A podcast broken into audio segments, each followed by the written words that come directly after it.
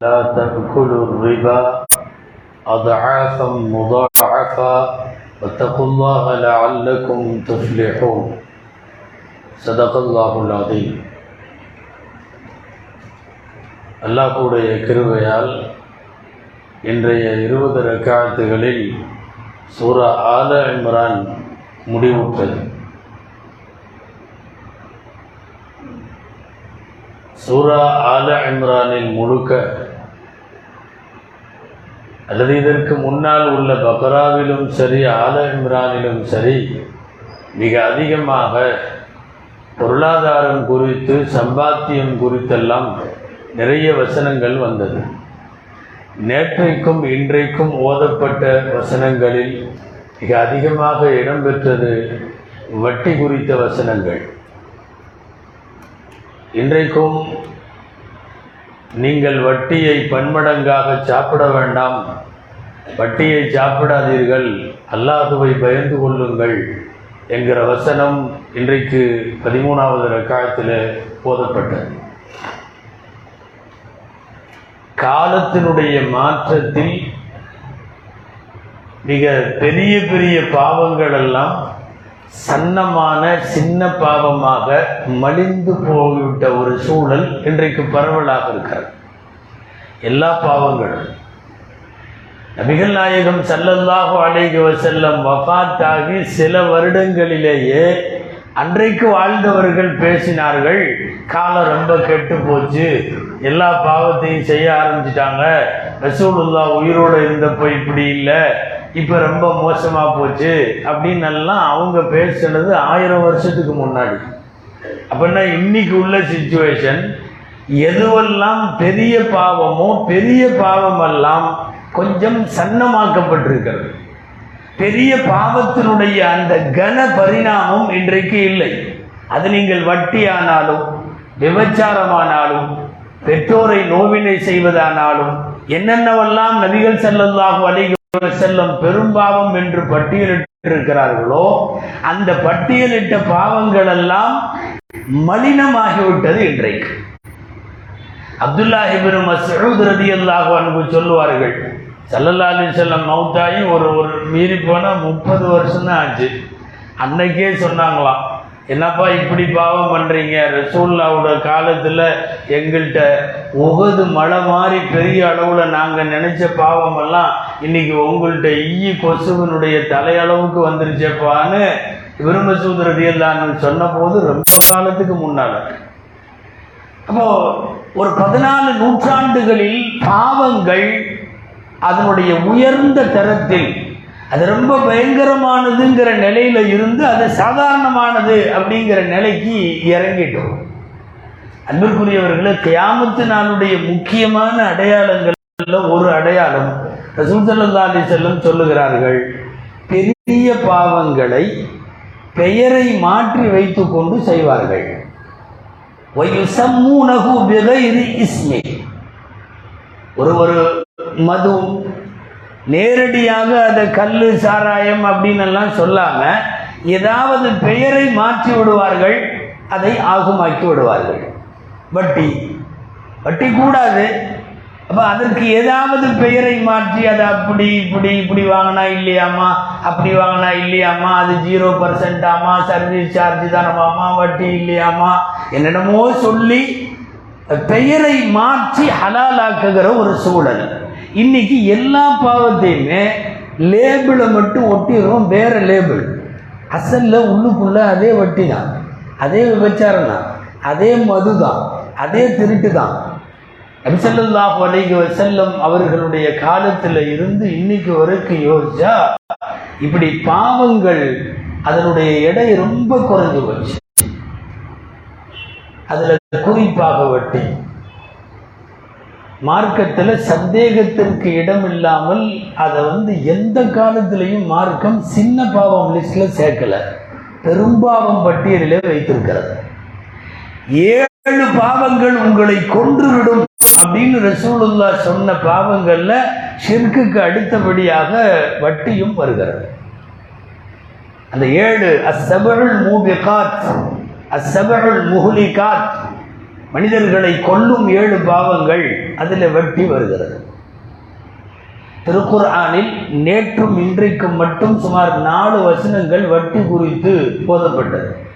நாலுமே வட்டியை பற்றி நாலு செய்தி சொல்லுது. நாம் தெரிஞ்சுக்க வேண்டியது நாலு செய்திங்க. ஒன்றாவது செய்தி எத்தகப்பத்துகு ஷைத்தானு மினல் மஸ். மறுமையில் வட்டி கொடுத்தவன் வாங்கியவன் வட்டிக்கு உடந்தையாக இருந்தவன் கணக்கெழுதியவன் வட்டிக்கு உதவியவன் துணை போனவன் கணக்கெழுதியவன் எல்லாருமே. இது எல்லாமே சமாளவில் குற்றமாக சொல்லுகிறார் வட்டி பரிவர்த்தனை உடையவன் மறுமை நாளில் சைத்தான் பிடித்தவனைப் போல எழுவான். அதாவது எல்லாரும் நார்மலா எந்திரிக்கிற மாதிரி எந்திரிக்காம பைத்தியம் பிடிச்ச மாதிரி கிளம்பி எந்திரிச்சான்னா புரிஞ்சுக்கலாம் இவன் வட்டியோடு தொடர்புடையவன். வட்டி பரிவர்த்தனையிலே சம்பந்தம் உள்ளவன். மஸ். ரெண்டாவது அல்லாஹ் சொன்னான் இதுவும் நேற்றைக்கு ஓதப்பட்ட வசனம். வதரூமா பக்கிய ரிவா ஈமான் கொண்டவர்களே இதுவரை உள்ளது போகட்டும். இனிமேல் உள்ள வட்டியை விட்டு விடுங்கள். ஃபைல்லம் தஃபாலு நீங்கள் விடவில்லையானால் ஃபஅதனு பிஹர்பின் மினல்லாஹ். அல்லாஹுவோடு போருக்கு ஆயத்தமாகுங்கள். அல்லாஹுவோடு போருக்கு வாருங்கள். வார்த்தை ரொம்ப கடுமையான வார்த்தை இது. நான் தண்டனை கொடுத்துருவேன் அப்படின்னு அல்லாஹ் மிரட்டுறது வேற. ஆனால் நீ இந்த பாவத்தை விடாமல் செய்கிறன்னா வா உனக்கும் எனக்கு இனி யுத்தம் தான். நான் வந்து வார டிக்ளேர் பண்ணிட்டேன். வா போர் செய்யலாம் வா. அல்லாஹுவோடு போருக்கு கூப்பிடுவதென்றால் திருக்குறானில் இருக்கிற பாவங்களில் இந்த ஒன்றுக்கு மட்டும்தான் நீ எங்கோட போருக்கு வான்னு கூப்பிடுறான் அல்லாஹ். கடைசியாக கடைசியா சகீப்னு ஒரு கோத்திரம். இந்த சகீப்ன்ற கோத்திரத்துக்கும் மக்காவிலே அபூஜகளுடைய கோத்திரமான பனு மஹசூம்களுக்கும் இடையில் வட்டி பரிவர்த்தனை இருந்தது. எக்கச்சக்கமான தீனார் திருகமெல்லாம் வர வேண்டியது இருந்துச்சு. பார்த்தா இந்த ஆயத்து இறங்கிருச்சு. வட்டி விட்டுருணும்னு சொல்லி.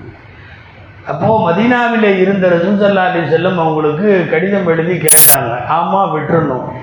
இதுக்கு மேலே நீங்கள் விடலைன்னு அல்லாஹ் கூட ரசூல் கூட நீங்கள் யுத்தத்துக்கு தயாராயிட்டீங்கன்னு சொன்ன உடனே முழுமையாக தள்ளுபடி செய்யப்பட்ட வட்டி அது ரசூலுல்லா ஹஜ்ஜில் வைத்து அறிவித்தார்கள். அலா அன்ன ரிபல் ஜாகிலியத்தி மௌது அறியாமை காலத்தில் செய்யப்பட்ட எல்லா வட்டியும் தள்ளுபடி செய்யப்படுகிறது. ஆக இந்த ரெண்டாவது செய்தி ஒன்று மறுமையில் சைத்தான் பிடிச்ச மாதிரி எழுந்திரிப்பான். ரெண்டாவது அல்லாஹுவோடு அவர்கள் யுத்தம் புரியட்டும்.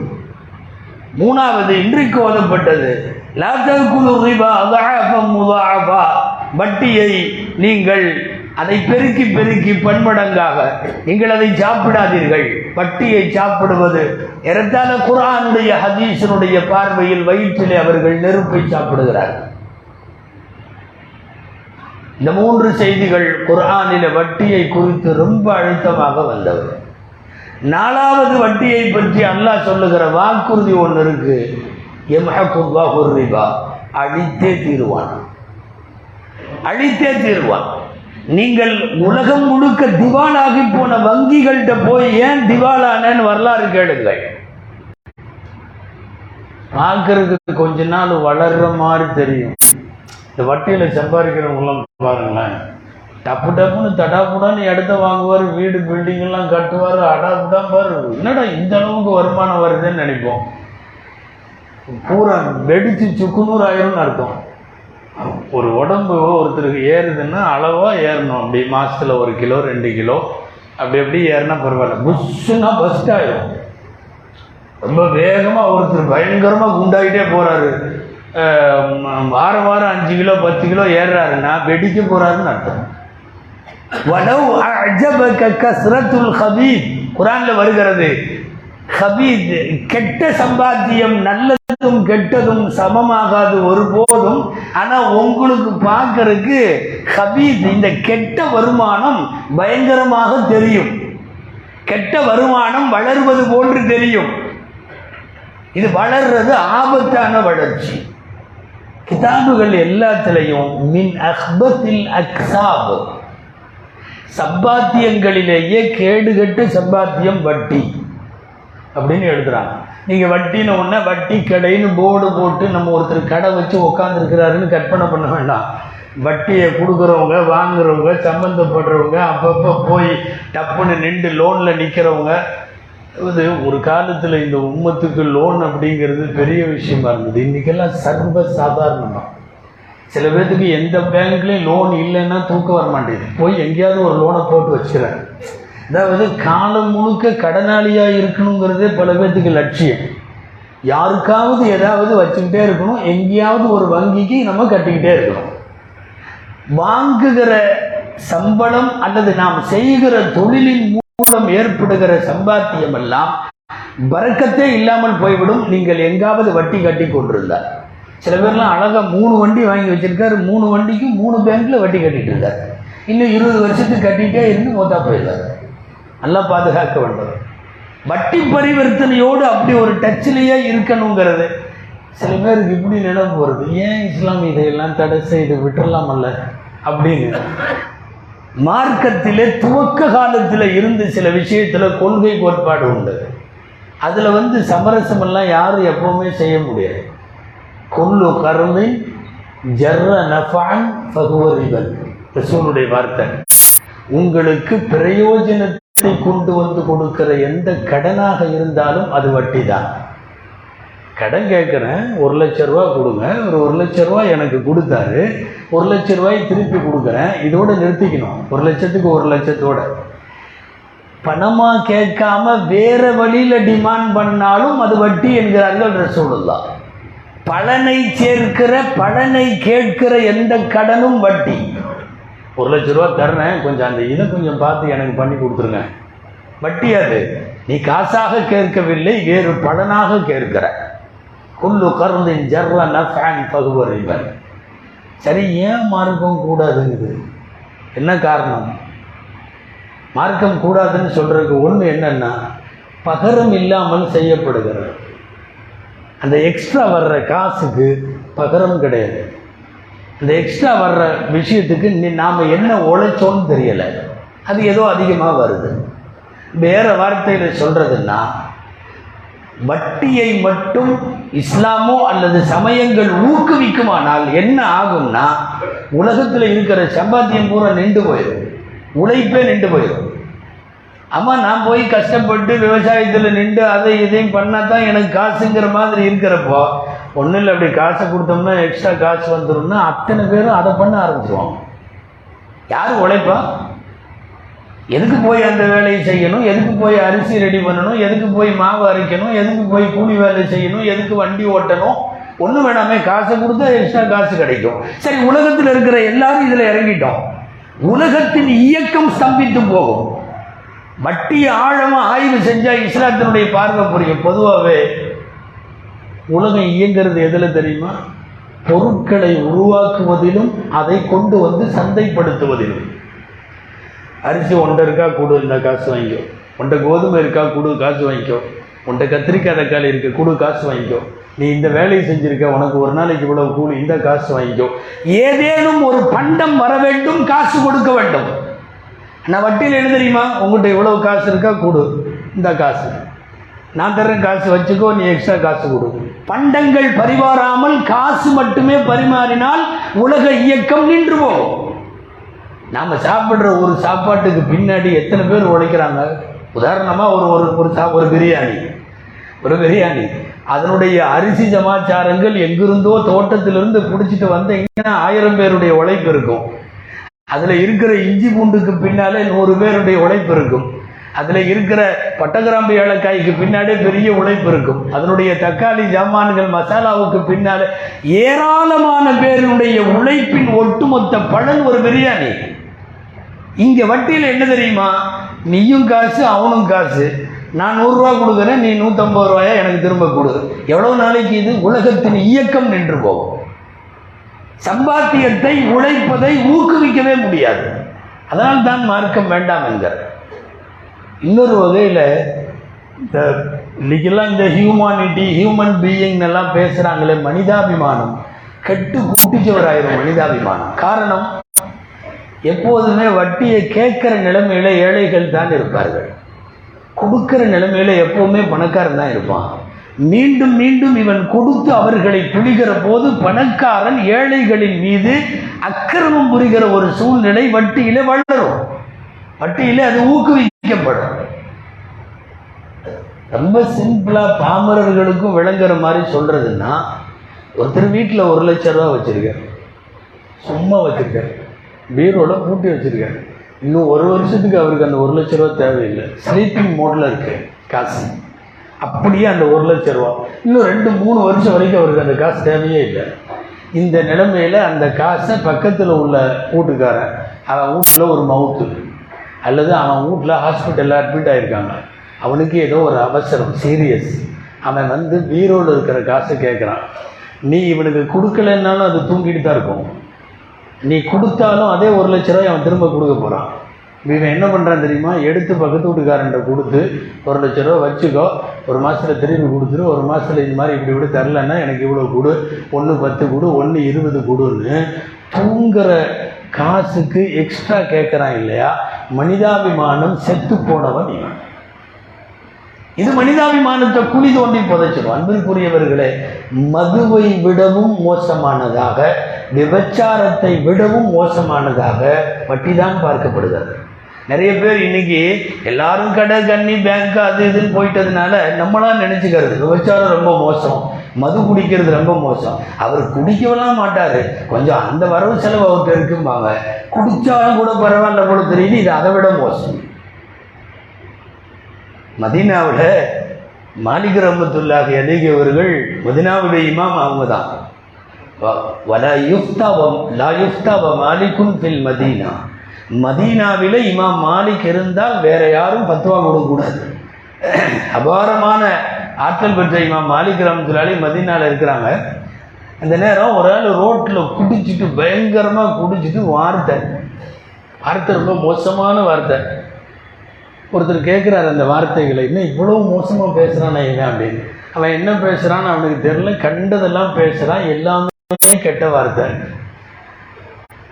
அந்த ஆள் ஒருத்தர் பார்த்துட்டு இருந்தவர் மது குடிச்சா இவ்வளவு மோசமாவா ஒரு மனுஷன் போயிடுவான் உண்மையாலுமே நல்லா படைத்த பொருள்லையே மதுவோட மோசமாக வேறு எதுவும் இல்லை. அப்படின்னு சொல்லிகிட்டே வந்தவர் அந்த காலத்தில் நிறைய பேர் வித்தியாசமாவெல்லாம் கொஞ்சம் பேசுறது மிகைப்படுத்தி பேசுகிறப்ப இப்படி சொல்லிட்டார். மதுவை விட மோசமாக ஏதேனும் இருக்குமானால் என் மனைவி தலாக்குன்னார். மதுவை விட மோசமாக வேறு ஏதாவது ஒன்று உலகத்தில் இருந்தால் நான் அது மோசமாக இருக்கிறதுக்கும் இவர் மனைவி தலாக்காகிறதுக்கும் என்ன சம்பந்தம்னு தெரியல சொல்லிட்டார். சொல்லிட்டுமே இப்படின்ட்டு பதறி மாலிகி இமாம் தான் வந்துட்டார். மதினாவில் மஸ்ஜித் நபவியில் மாலிகி மாம் இருக்காங்க. சொன்னார் நான் வழியில் ஒரு குடியாரனை பார்த்தேன். பேசுகிற பேச்சு பொறுத்துக்க முடியல. அவ்வளவு மோசமான கெட்ட வார்த்தை. நான் அப்போ என்னை அறியாமல் என் வாயில் இந்த வார்த்தை வந்துச்சு. மதுவை விட துன்யாவில் மோசமாக வேறு எதுவுமே இல்லை. அப்படி ஏதாவது இருந்தால் என் மனைவி தலக்கா போட்டோம் அப்படின்னு நான் சொல்லிட்டேன். மலைக்கு மாம் யோசிச்சு தான் எப்போ முடிவு சொல்லுவாங்க நாளைக்கு பதில் சொல்கிறேன் நான். மூணு நாள் இப்படியே நாளைக்கு நாளைக்கு நாங்கள் மூணாவது நாள் வந்தப்ப சொன்னாங்க மாவஜத்து கிதாப் அல்லாஹி வலா ஃபில் ஹதீதின் நபவி. மாலிகுமாம் சொல்கிறாங்க நான் அல்லாஹுடைய வேதமெல்லாம் தேடி பார்த்தேன். நான் ரசூருடைய ஹதீஸெல்லாம் தேடி பார்த்தேன். எந்த வகையிலையும் வட்டியை விட மது மேலே இல்லை. மது கீழே தான் இருக்குது. அதனால் உன் மனைவியை நீ தலாக்கு விட்டு தான் ஆகணும். நீ சொல்கிறது மதுவை விட கூடுதலாக வேறு ஒன்றும் இல்லைன்னு சொல்லியிருக்க. மதுவை விட கூடுதலாக வட்டி இருக்கிறது. ஏன்னா உலகத்தில் எந்த பாவத்துக்கும் அல்ல. எங்கூட போருக்கு வான்னு கூப்பிடலை. வட்டிக்காரனை மட்டும்தான் கூப்பிட்டுருக்கான். வட்டி தொடர்புடையவங்களை கூப்பிட்டுருக்கிறதுனால நீ உன் மனைவியை பிரிந்து தான் ஆக வேண்டும் என்று அவர்கள் பத்துவா கொடுப்பார்கள். அன்பிற்குரியவர்களே உங்களுக்கு தெரியும் பல ஹதீசுகள். முப்பத்தி ஆறு விபச்சாரமும் ஒரு வட்டியும் சமம். அதனால் வட்டி என்பது விபச்சாரத்துக்கு கீழே இல்லை. வட்டி என்பது மது குடிக்கிறதுக்கு கீழே இல்லை. நம்மள நிறைய பேர் இன்னைக்கு இது பரவல் ஆயிட்டதுனால நாமளா என்ன முடிவு பண்ணுறோம்னா விபச்சாரம்லாம் ரொம்ப பெருசு. மது குடிக்கிறதெல்லாம் ரொம்ப பெருசு. இந்த வட்டி பரவாயில்லைங்கிற மாதிரி நினைக்கிறோம். வட்டி உண்மையில் மதுவை விடவும் விபச்சாரத்தை விடவும் எல்லாவற்றையும் விட அதுதான் பெருசு. என்ன ரொம்ப பெரிய சம்பாரித்து கபருக்கு போகிறப்போ ஒன்றும் கொண்டு போக போகிறதில்ல கொஞ்சம் சுதாரிச்சோம்னா அதில் இருந்து நம்மை காப்பாற்றி கொள்ள முடியும். இன்னைக்கு உலகம் வட்டியை நோக்கி எல்லாத்தையும் வட்டியில் ஈடுபடுத்துகிற மாதிரி அளவுக்கு பரிவர்த்தனைகள் போய் கொண்டிருக்கிறது. இது நல்லதும் அல்ல ஆரோக்கியமானதும் அல்ல.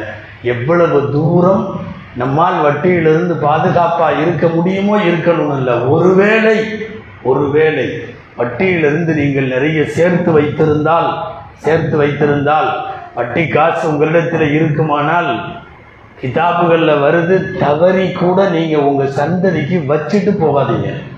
ஒன்று நீங்களே திண்டு அழிச்சிருங்க அல்லது கொளுத்தி எரிச்சிருங்க என்னமாவது பண்ணிருங்க. சந்ததிக்கு விட்டு விட்டு போனால் தலைமுறை தாண்டியும் வட்டியை அவர்களை நீ வந்து அந்த வட்டியை உருவாக்கியதாக பின்தொடர பின்தொடரச் செய்ததாக அதற்குள்ள பாவம் எல்லாம் வரும். அதனால தான் சொல்லுவாங்க யார் வட்டி காசு வைத்திருந்தாலும் அவன் சம்பாரிச்சமே இருக்கிறப்பவே அழிச்சு முடிக்கட்டும். வாரிசுகளுக்கு வட்டியை வைத்து விட்டு போக வேண்டாம். அவ்வளவு மோசமான விஷயத்தில் நாம் இன்னைக்கு இப்படி இருந்தால் பரவாயில்ல அப்படி இருந்தால் பரவாயில்ல இத்தனை பர்சன்ட் தானே அதானே இதானன்னு லேபிளை மாற்றி வட்டியை ஹலாலாக்கி விடாதீர்கள். அல்லாஹு ஜல்ல ஷானு தாலா இது போன்ற பெரும்பாவங்களில் இருந்து அல்லாஹ் நம்மையும் நம் சந்ததிகளையும் பாதுகாப்பானாக. எல்லா காலத்திலேயும் இது போன்ற பாவங்களிலே நம்மை மட்டுமல்ல நம்முடைய சந்ததிகளும் செய்யாமல் பொருளாதாரத்தில் பரக்கத்தை அல்லாஹு தாலா ஏற்படுத்தி தருவானாக. ஆமீன். வாஹ்ருத் அழ்வானான் அலமதுல்லாஹி ரபில் ஆலமீன். அன்பிற்குரியவர்களே நீலகிரி மாவட்டம் குன்னூரிலே